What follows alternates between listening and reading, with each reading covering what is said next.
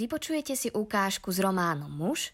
Na obálke uvidíte meno Ester Vajsová Fekete. Je to pseudonym. Pravá identita autora alebo autorky ostáva na teraz skrytá. Také bolo želanie. Mnohých by asi prekvapilo, kto sa pod tým krycím menom schováva. Možno raz. Takmer o každej knihe sa dá povedať, že je o ženách a mužoch. Rovnako je to pri tomto románe s príznačným názvom. Čím však kniha prekvapí, je iskrivá irónia a štilistická invencia, s ktorou rozpráva o tom, čo sa medzi nami deje. Čo sa deje medzi ženami a mužmi rôznych generácií. Vo vnútri rodiny i mimo nej.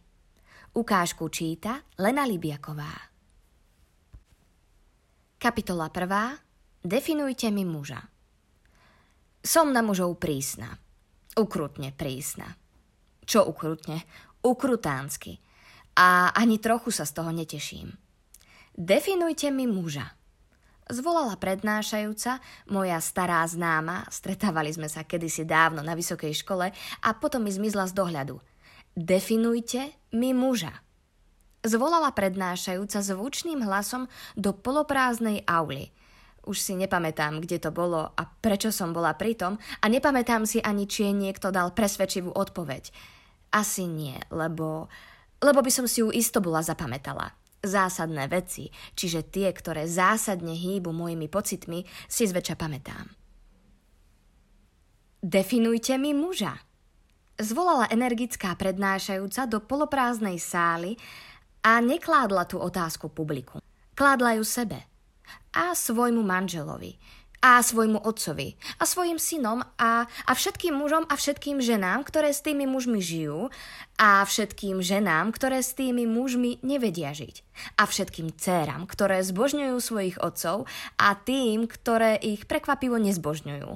Kládla tú otázku celému svetu, celému vesmíru a, a Bohu, alebo Darwinovi a mne lebo som z nejakej príčiny bola v tej poloprázdnej sále. Len Boh vie prečo. Alebo ani ten nie, pretože žiaden nie je. Aspoň mne to tak pripadalo. Definujte mi muža. Náš tati, taťuško zlatý, hľadivo príjemný a vtipný a všetkými ľúbený, naša mamula mala zaujímavejšiu prácu. Náš tati mal zaujímavejší svet. Mamulu sme od pondelka do piatku vydávali až po obede. Ráno odchádzala skoro, ešte sme spali, poriadne sa naraňajkovala a utekala. Doslova. Vlastne neviem, či jej tati pri tých raňajkách robil spoločnosť a či jej robil tie raňajky, ale skôr áno, čo iné by robil tak skoro ráno a s kým. Nemal žiadnu inú mamulu a mal ju naozaj rád. A obdivoval ju. A vážil si ju. A túžil po nej. A my, my sme ešte spali. A pustiť si v obývačke strašne nahlas Milesa Davisa nemohol. Čo by na to povedali susedia? Susedia nehovorili nič na nič. Len keď mamula nebola doma, napríklad keď bola týždeň na školení, vtedy boli všetci obyvatelia nášho paneláku týždeň hluchí.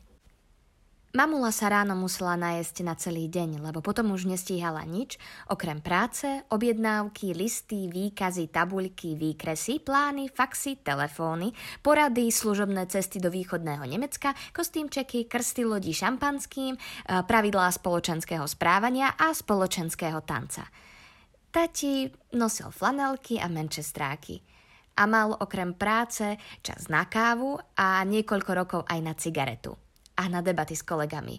A potom doma čas na tú hudbu úplne na hlas, na beh a na bicykel, na televízny futbal a lyžovanie a ešte stále mu ostávalo nekonečné množstvo času na nás deti. Milovali sme ho. Dodnes ho milujeme.